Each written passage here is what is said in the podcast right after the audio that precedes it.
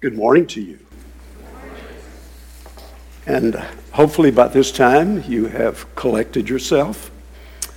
There's a lot to collect. Dealing with uh, a number of uh, unusual events, which I will not take the time to rehearse in this weekend, and perhaps some have stayed up later than you ordinarily would have. Well, thank you for overcoming, and uh, you're here. I want to thank all those who participated last week in that Christmas celebration. Beth and I were, we were out of town, but uh, I got good reports on the celebration of the incarnation. And we watched part of it. Someone had recorded it, and uh, it was encouraging to hear the different voices and the celebration of the gift of God in his Messiah, the Lord Jesus Christ. So thank you for that. And thank you for your faithfulness and encouragements and that you're here this morning. Thank you for that. And I'm going to read some scripture. Now, it's going to be a bit different. Uh, reading scripture, actually, I'm going to read five different passages. And for those who come from a more uh, or have experienced a more liturgical background, it may sound like that because these passages come from different, each one from a, two of them, same book of the Bible, but they are connected through the message. So I will hope you will be alert to how these verses that will be read will emerge in what is going to be said with regard to Romans chapter 12 and verse 1. So I'll read these, and then we're going to pray, and then we'll look into God's Word together. I appeal to you, therefore, brothers, by the mercies of God, to present your bodies as a living sacrifice, holy and acceptable to God, which is your spiritual worship. Do not be conformed to this world, but be transformed by the renewal of your mind, that by testing, you may discern what is the will of God, what is good and acceptable and perfect. Titus 2, verses 11 and 12. For the grace of God has appeared, bringing salvation for all people, training us to renounce ungodliness and worldly passions, and to live self controlled, upright, and godly lives in the present age. Romans 6 and verse 13. Do not present your members to sin as instruments for unrighteousness, but present yourselves to God as those who have been brought from death to life, and your members to God as instruments for righteousness. Philippians 2, verse 17. Even if I am being poured out as a drink offering upon the sacrificial offering of your faith, I am glad and rejoice with you all. 1 Peter chapter 2 and verse 2. Like newborn infants, long for the pure spiritual milk, that by it you may grow up into salvation. Let's pray together. Our Father who art in heaven, oh God, thank you for your loving reign in wisdom and justice and mercy. Your will be done on earth as it is in heaven. Father, I pray that you will guide our minds to lay our hands upon the minds of our hands of our minds upon those commands, those directions that you give to us, how we should live so as to please you. And Father, we do look to that time when your kingdom will come and Messiah Jesus will come and bring it to this earth. And our Lord, thank you for meeting our daily needs, and we look to you for that uh, provision for this coming year. We'll trust you every step of the way. So enable us. And Father, oh, that give us the grace to forgive those to whom we have a, have a debt to us and to whom we have a debt. And Lord, we pray that you will give us protection from the evil one.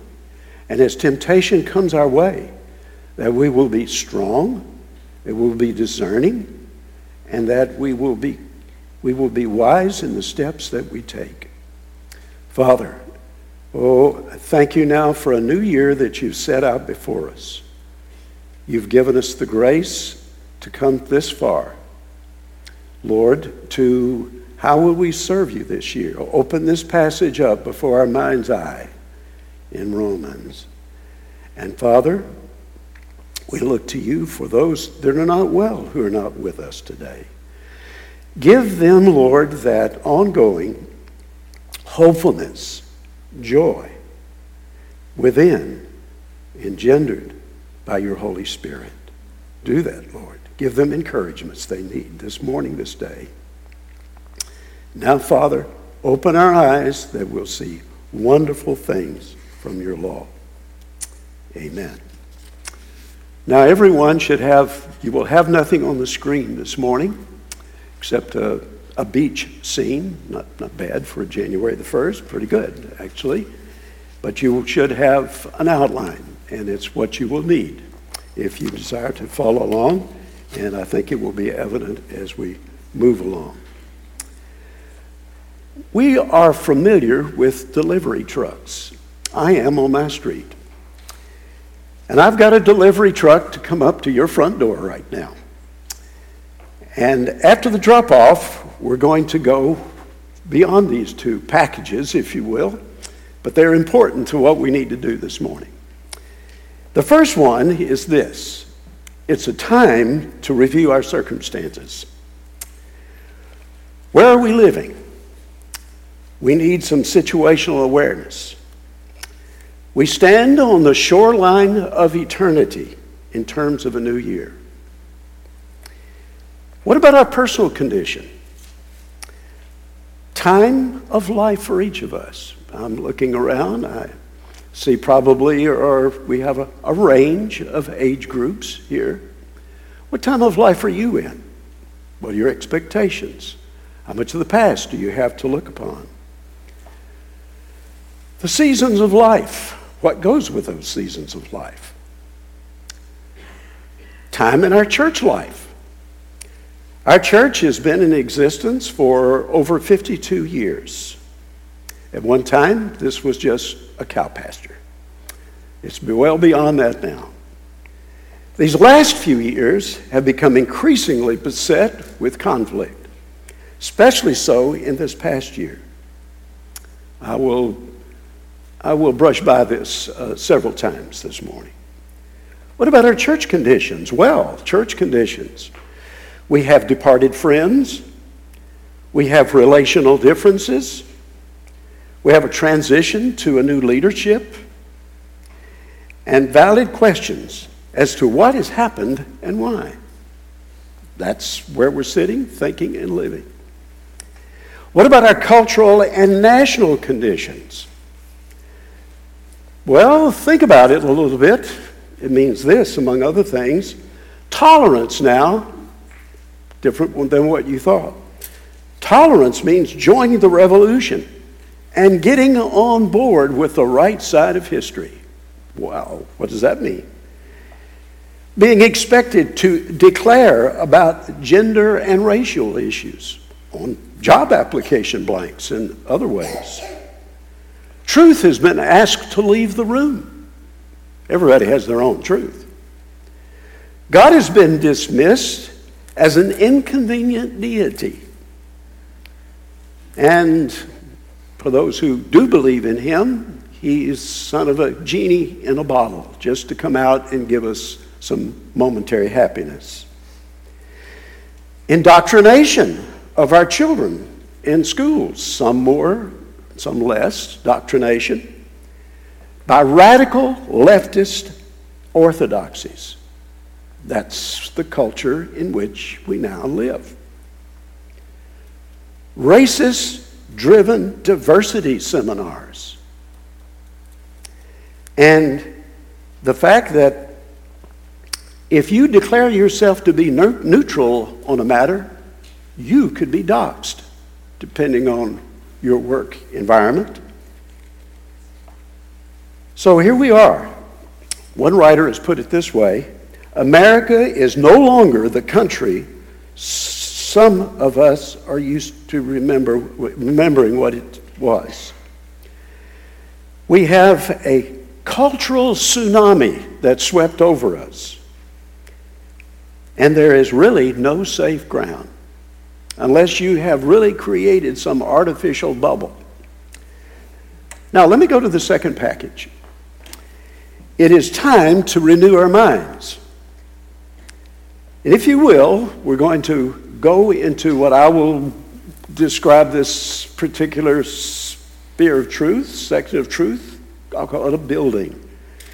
We're going to go up to the 12th floor, but let's, let's get in first. Specifically, I'm referring to the book of Romans. Romans, written about 58 AD. Paul wrote it. And he really goes after several things. Several things come out of the book of Romans. Some of you may have been here. It took us about two and a half years, some time ago, 10, 15 years ago, to go through the book of Romans. What does it do? It clarifies the mission of the church. Why do we exist? How are we to function? It declares the great doctrines of the Christian faith to the average person. Romans is not simply for scholars to muse over in their ivory towers and write commentaries on. It's for the average person. Well, I could say this that church in Rome, hmm, probably some house churches, probably mostly made up of slaves and Roman soldiers. And Romans also demonstrates the foundational nature of doctrine. Don't be afraid of that word. It's a good word. We'll speak to that more as we go along. So here's what we have. If I may just uh, put a drone over the book uh, for the purpose of over the book of Romans. Here is the, here's the short version of it because I'm doing something that's kind of contrary to previous style and approach. I'm coming into the 12th chapter. Well, what happened to chapters 1 through 11? Listen to the series. but I will tell you this it's not difficult to understand the outline of Romans. The first three chapters, down to chapter 3 and verse 20, if I may put it in layman's language, it's the wreckage of the human race. We are all sinners. We are in a mess, up to our ears in the weeds of human sin. Idolatry, idolatry, and turning church into a place where we think that we can buy God off in uh, our self righteousness. Then you go into the chapters 3 and 4 and 5 and magisterial in that God's provided a remedy in the Lord Jesus Christ in his redemptive work. And in that passage that I will read at communion a little later in chapter 3, in his work of propitiation, in his work of redemption, in his work of reconciliation. He has provided the rescue for us. And then we'll go into six and seven and eight, and we are given some principles on, therefore, the consequences of justification, which that's been the issue in three and four and five. Justification by faith alone. And then Paul writes magnificently with regard to that which flows out of justification, our transformation of life. Fundamental areas in those three chapters. And then in 9 and 10 and 11, oh, we got a problem because there are those who wish to throw stones at this tower of truth. What about Israel? What about unbelief? If what if or if God has so given the rescue, why unbelief for an entire nation? And Paul answers that. He answers it and said, God is sovereign. He rules, He determines, He determines all things in His infinite wisdom. Then you come to where we're nudging up close to it, chapter 12. What we immediately encounter in verses, listen to me carefully here, I'm, I'm not having amnesia. Romans 12 and 3 and following to the end of the book, it's specific areas of life in which truth is to be applied, ethical situations, specific areas. We'll see this a little more later. And then, well, what about Romans 12, 1 and 2? A most important transition based on the foundation of justification by faith alone in Jesus Christ, then there are the obligations, responsibilities, and ways in which we demonstrate our love for Christ. And here is bedrock truth with regard, the theological term for it is sanctification. That is, that process that we come to and go through when God gives us new life in Jesus Christ and we're born again. So here we are then in 12, 1 and 2. And let me point out something. If you have your Bibles in Romans, and I want you to have them open to Romans 12, and you have the passage in your notes. But if you were to look at verses, uh, chapter 11 and verses, what, 30, through, down through 30, 33, 34, 35, you will notice that prior to that, Paul is speaking there. I've circled them in my Bible. Prior to that part of Romans 11, near the end, he mentions mercies three times. Mercies. Don't let that be lost on you. Though he goes off into that wonderful doxology.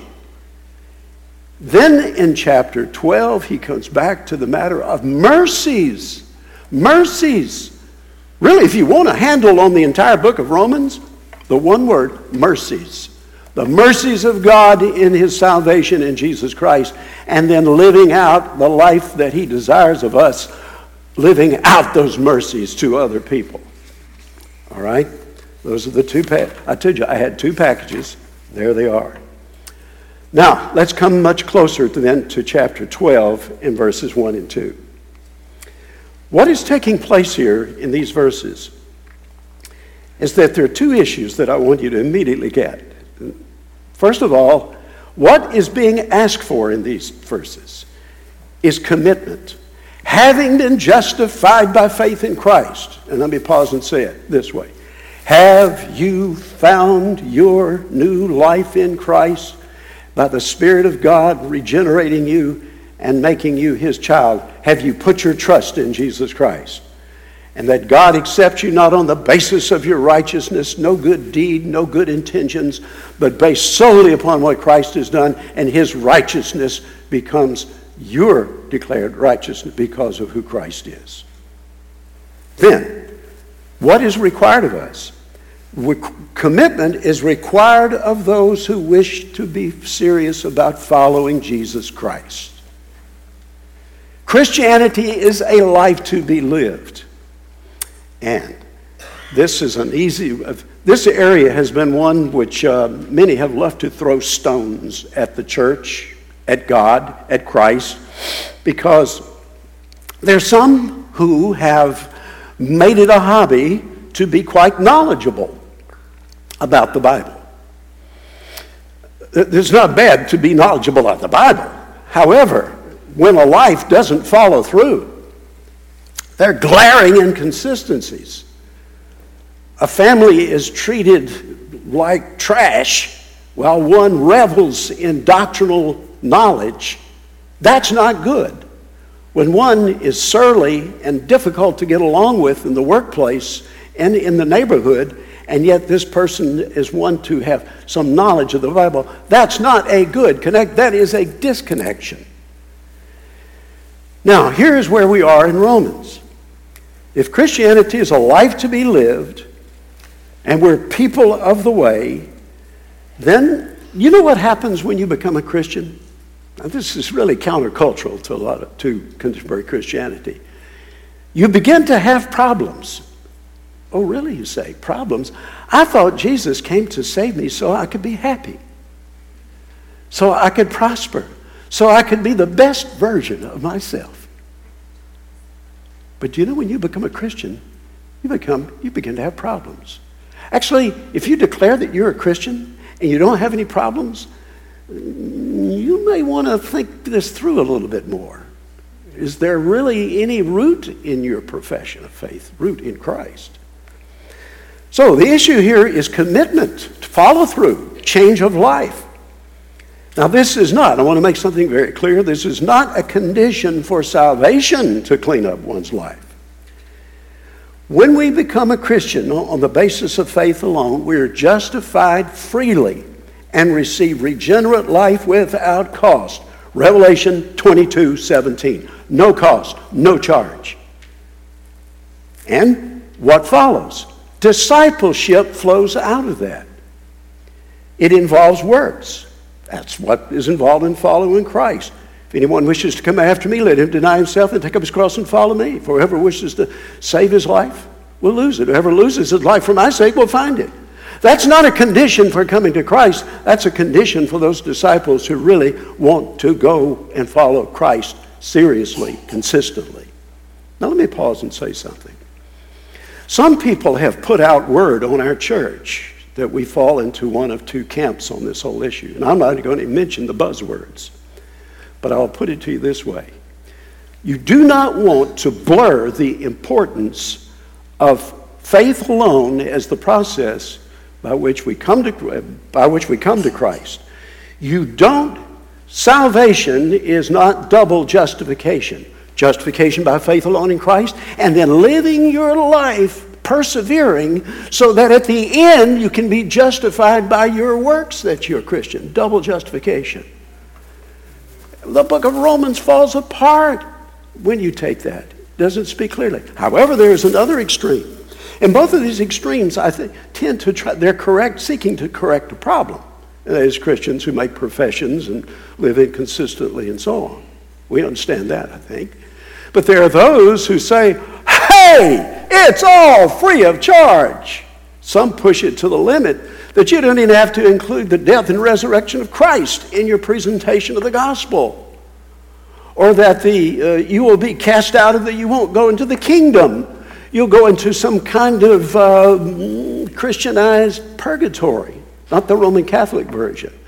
I'm just saying to you, I can't stay here on this, but be careful. Be careful how you allow yourself to be characterized. It is what? Justification by faith alone, and then a life that follows through in the Spirit's working in our life. Let's go forward. Now, let's get a handle on the text. I've got five words here that I want you to get. This is still a run up. This is still a run up to it, but these five words are in the text, and I want you to notice them. First of all, there is the word therefore. You see that word.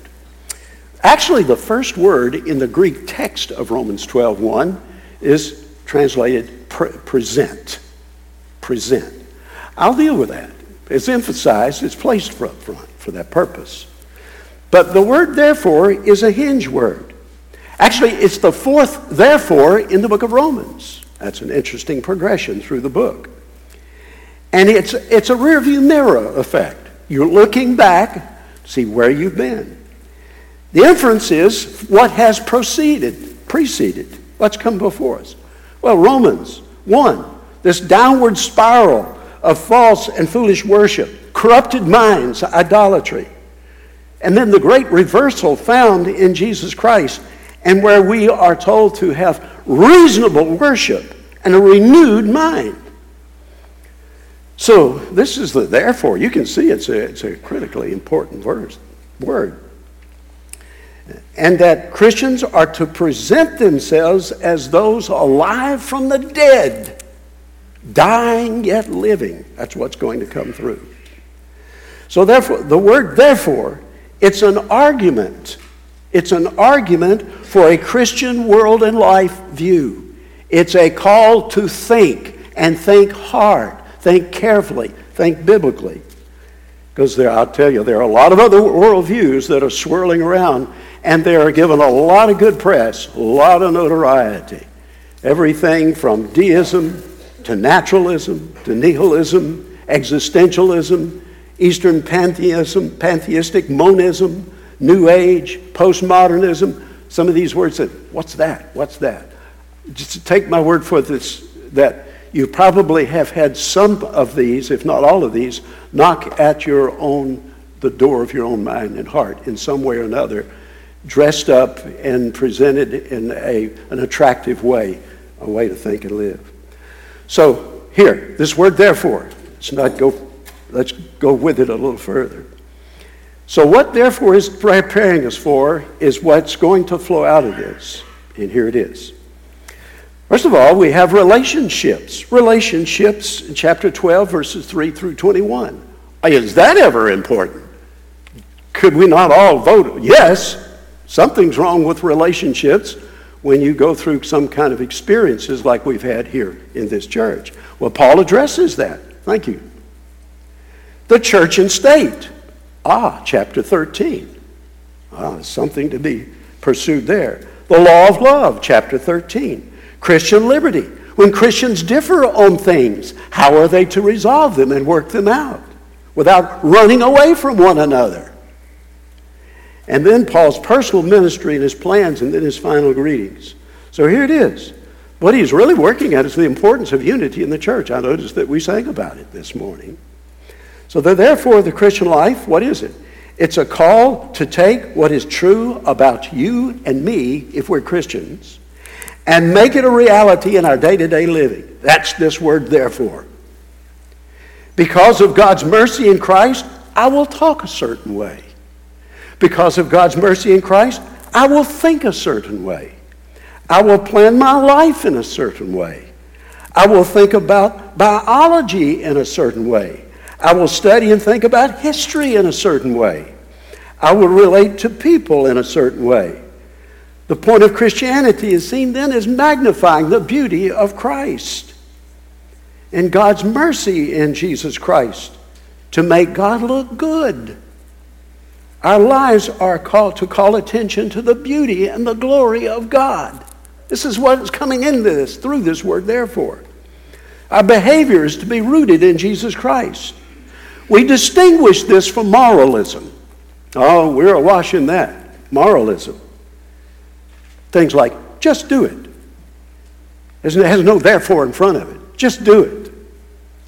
Danger of just a legal list this is the way we do this. I said so.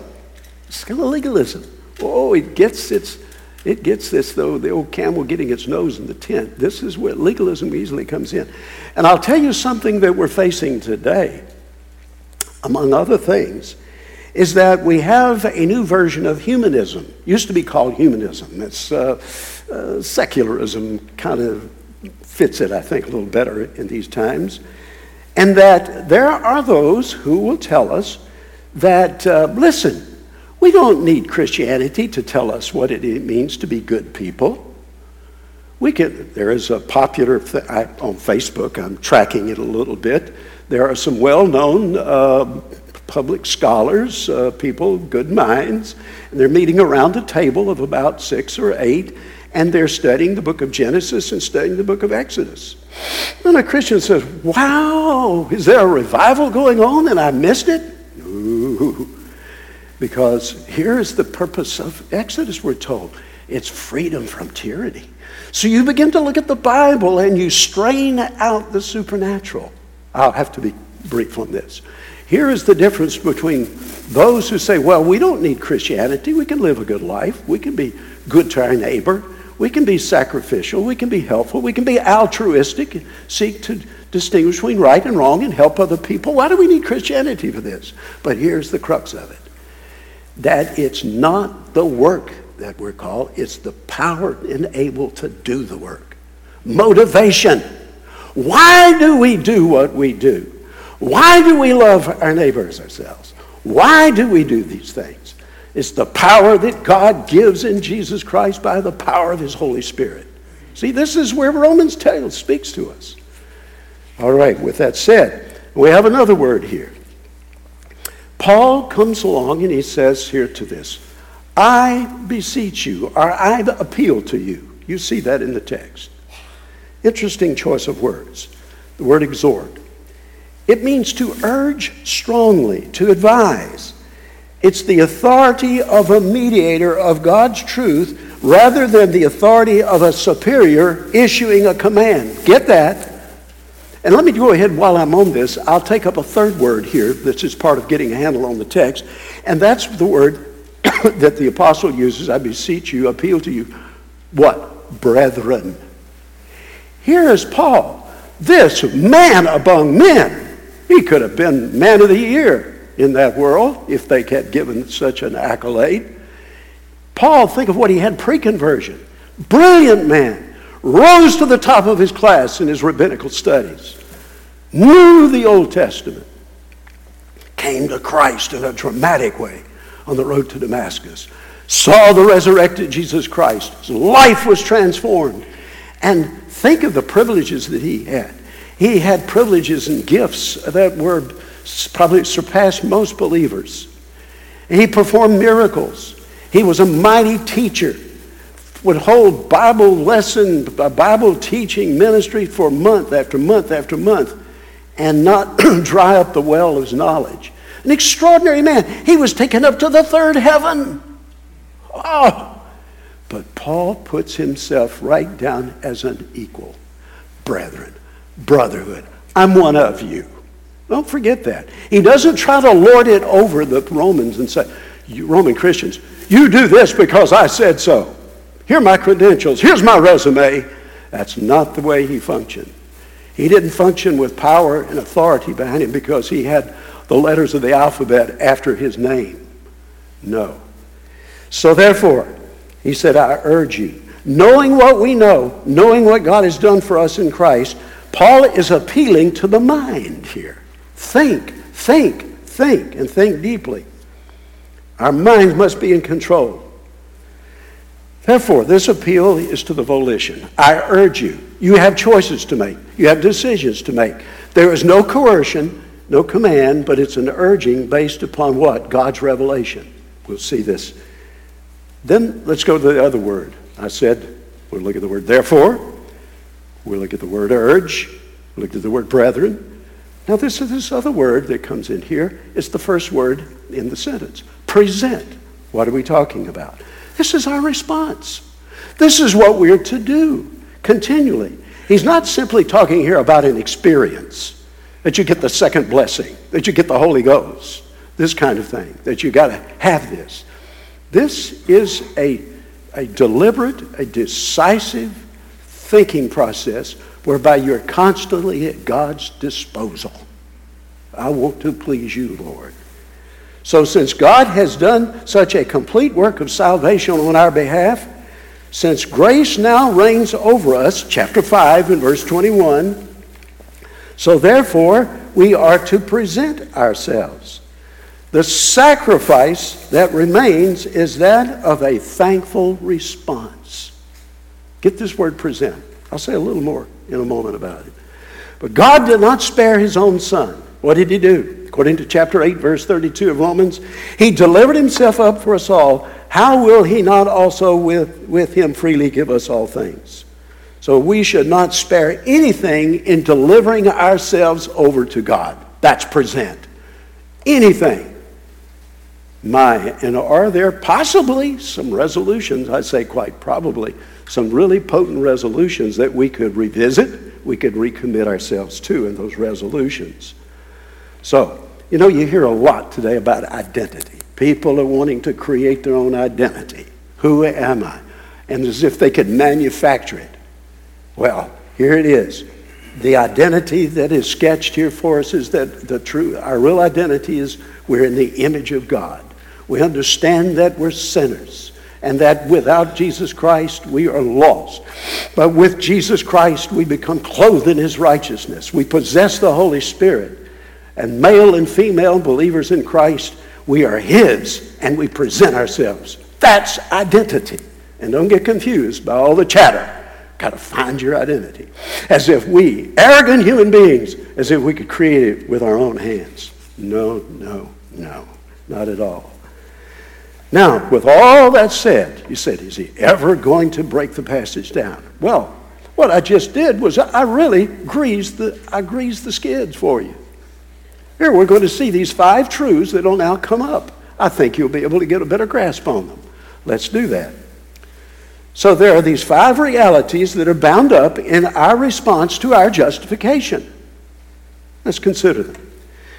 And I left out a word that I'm going to have to deal with along the way here, and that's the word body. When he says, I present, uh, present your body as a living sacrifice. I'm not unaware of the importance of that word body, soma in the Greek language, soma.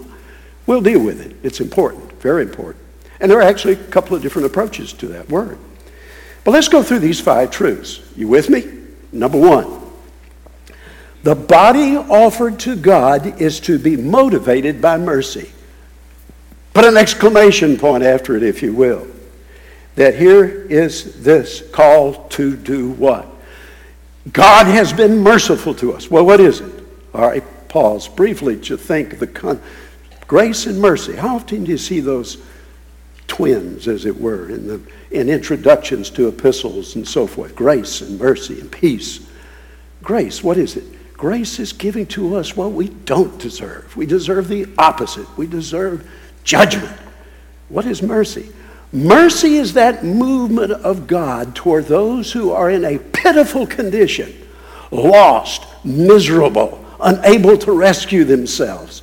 And God has mercy upon them. It's hugely important here. It motivates us to what? Get this, it motivates us to gratitude. You know, being an ingrate is a very, very bad thing. You know, it's really, I think, an argument that's part of the essence of sin is being ungrateful. Ungrateful. But mo- mercy motivates us through gratitude, through gratitude. All that God has done for us. God's mercy continues to exercise its power in and through us if we really are connected with the significance of it, and the Spirit is working in our hearts. It's the expression of divine love toward miserable sinners. Because Christ, of Christ, we've been delivered from prison, from dungeon, a dungeon experience, an awful experience.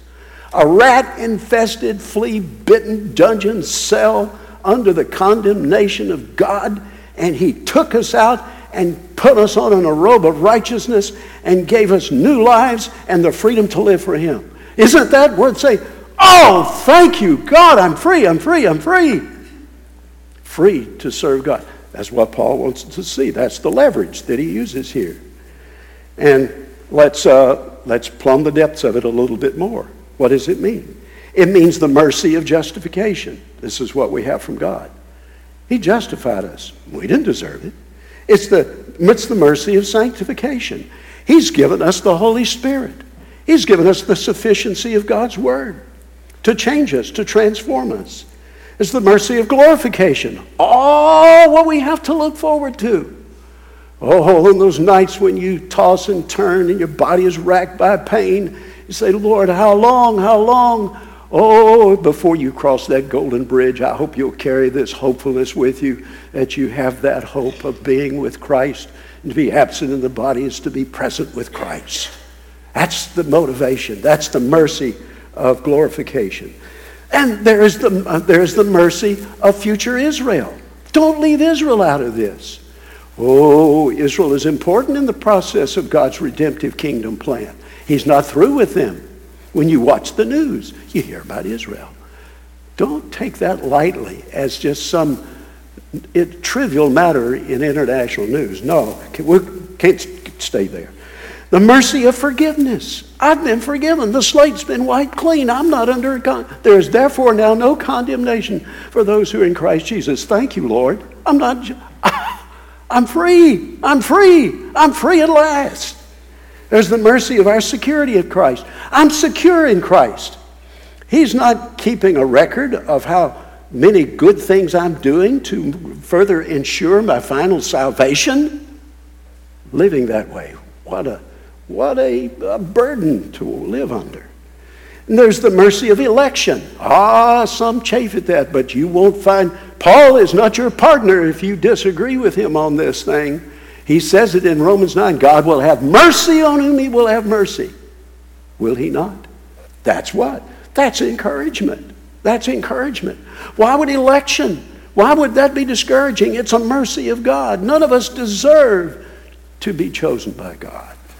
There's the mercy of repentance.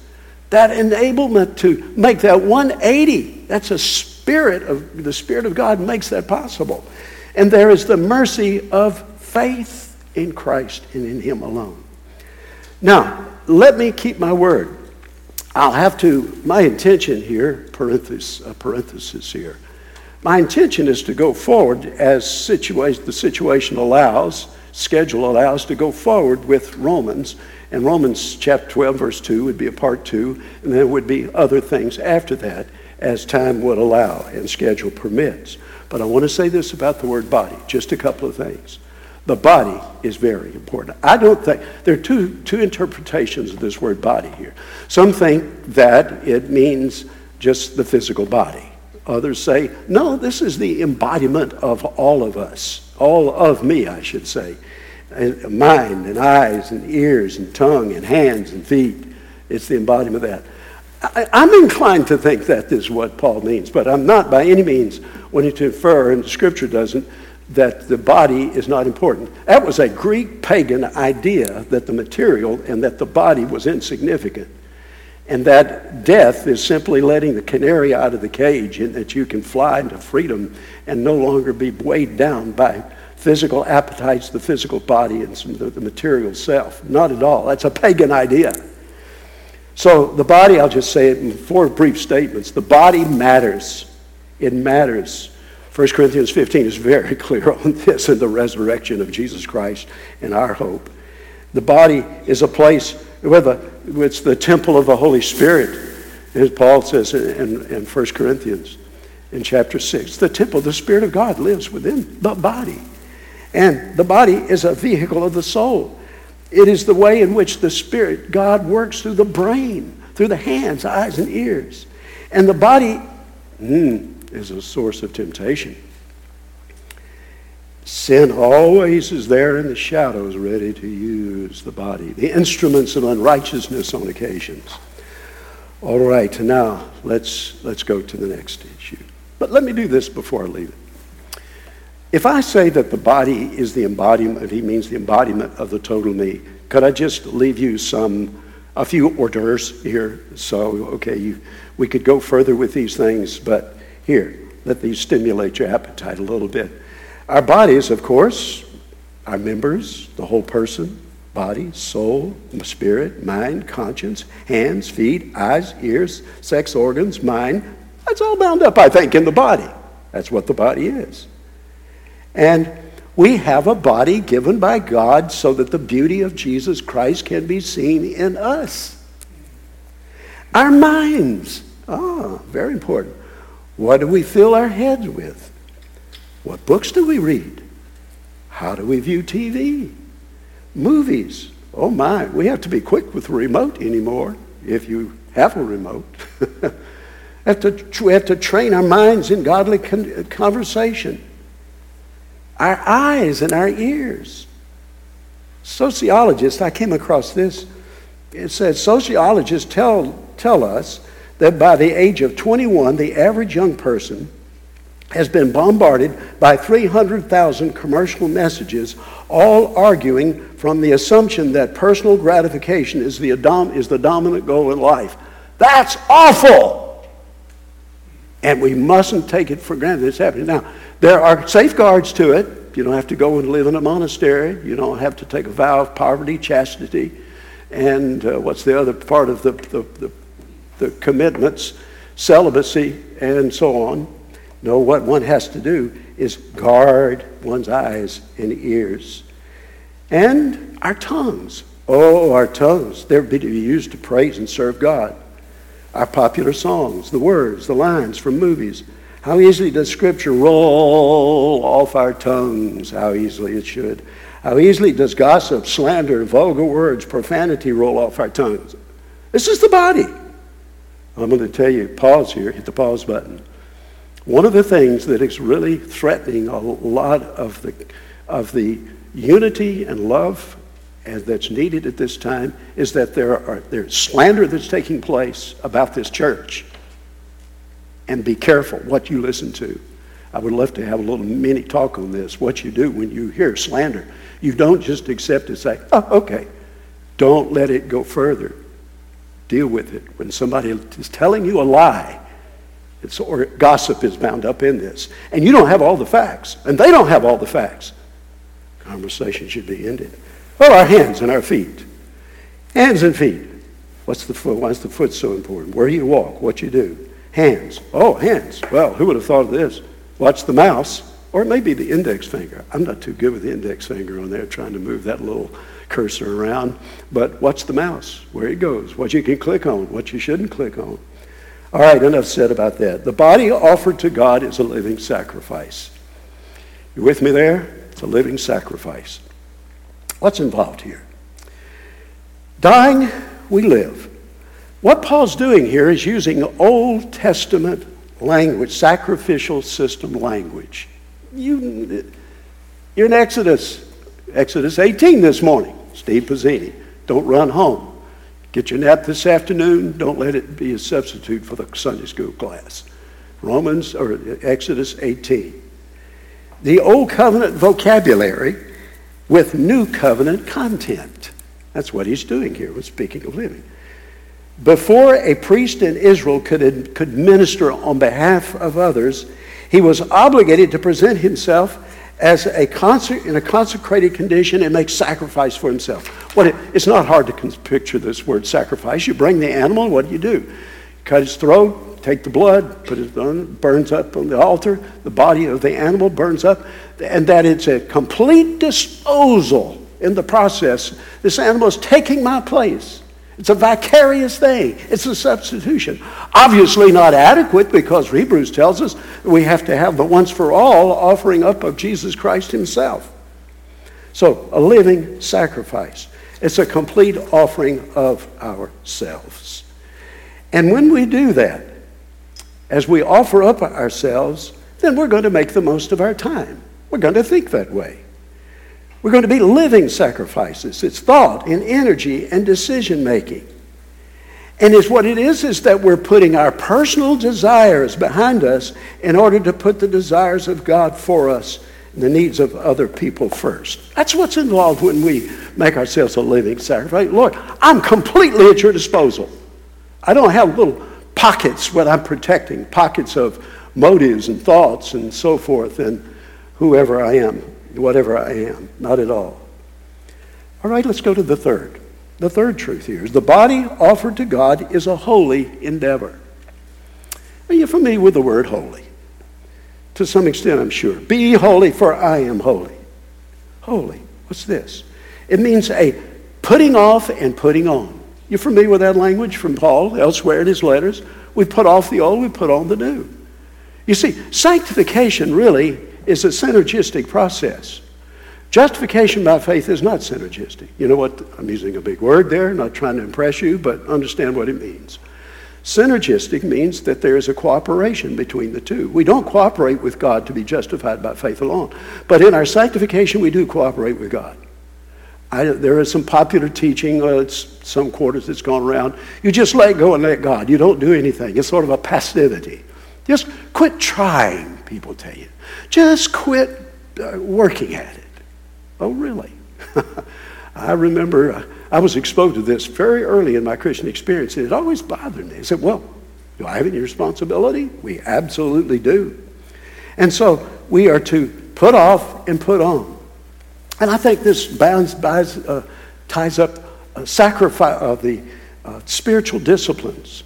How are your spiritual disciplines? How is it? Well, today's the first day of the year. I don't know. I'm not presenting myself as some great model on this, but I love to read the Bible through. I really have gotten hooked on it these past decades. And it just keeps you fresh. How easily you can forget things. You get to a passage you've read 20 times and, oh, I'd forgotten that was there. and read it through. Come up with some plan. Let the word wash over you. For me, it has to, I want it to happen in the morning. I get my, go to my Keurig, get, my cup of coffee, and I get there in that chair and I read. And I, uh, oh, I love to hear. I, I do it with the, the help of a, a, reader, and I read it while I'm being read to. And uh, that's the way I like to. You read the Bible through Genesis 1 and 2 today and Matthew 1. Find your own system, but read it through. Prayer time. Oh, prayer time. We're trying to get some of these things ginned up here in our church. Thank God for those that are coming into the church office during the week and are helping us in getting out prayer requests and getting our own prayer list uh, uh, again so we can pray with routine and pray with immediacy and urgency for people. So these kinds of things and putting it in, if I can go back to the body, then maybe we need to come to terms with if putting off and putting on, maybe some of my desires need a check. Maybe I'm doing too much binge eating. Oh my, is that ever easy to do with refrigerators and grocery store? A grocery store, it's a, I love grocery stores, but oh, everything's there. All this food. What do I do? What do we do? is that I want my body to glorify God, and I don't want to do things to it that are going to impair my effectiveness. All right, get off that. Could be a hobby horse, but I'll resist. The body offered to God is acceptable to God. It's acceptable to God. This is the word pleasing is used in some translations. What's this? Sweet savor.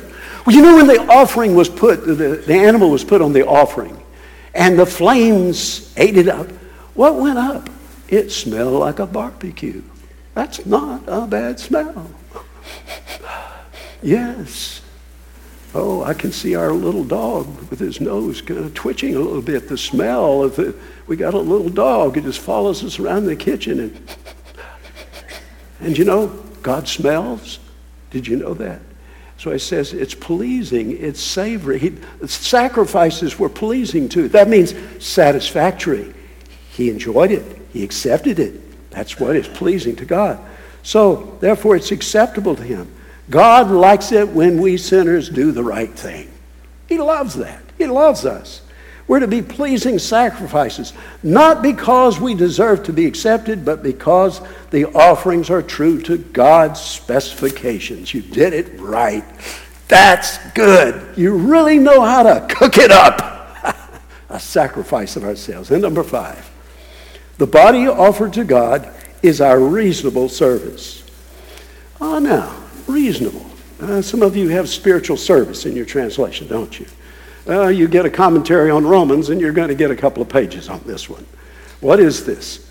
I'll cut to the chase and think, tell you what I think. I think he is speaking of reasonability. And what it is, that is, it's just the right thing to do considering what God has done for you and what you and I are called to do. It makes good sense. Does that communicate well enough on this? That the whole of our life is worship to God.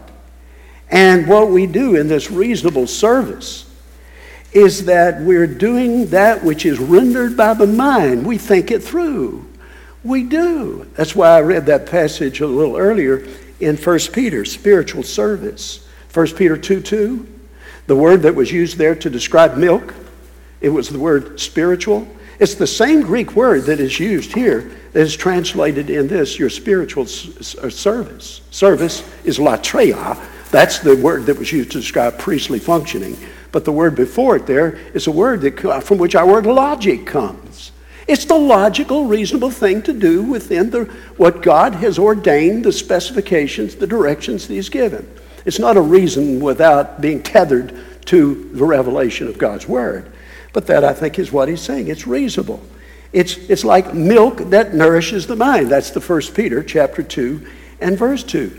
Milk, the Word, nourishes the mind. It, re, it revives us. It, we'll see that more in verse 2 later on.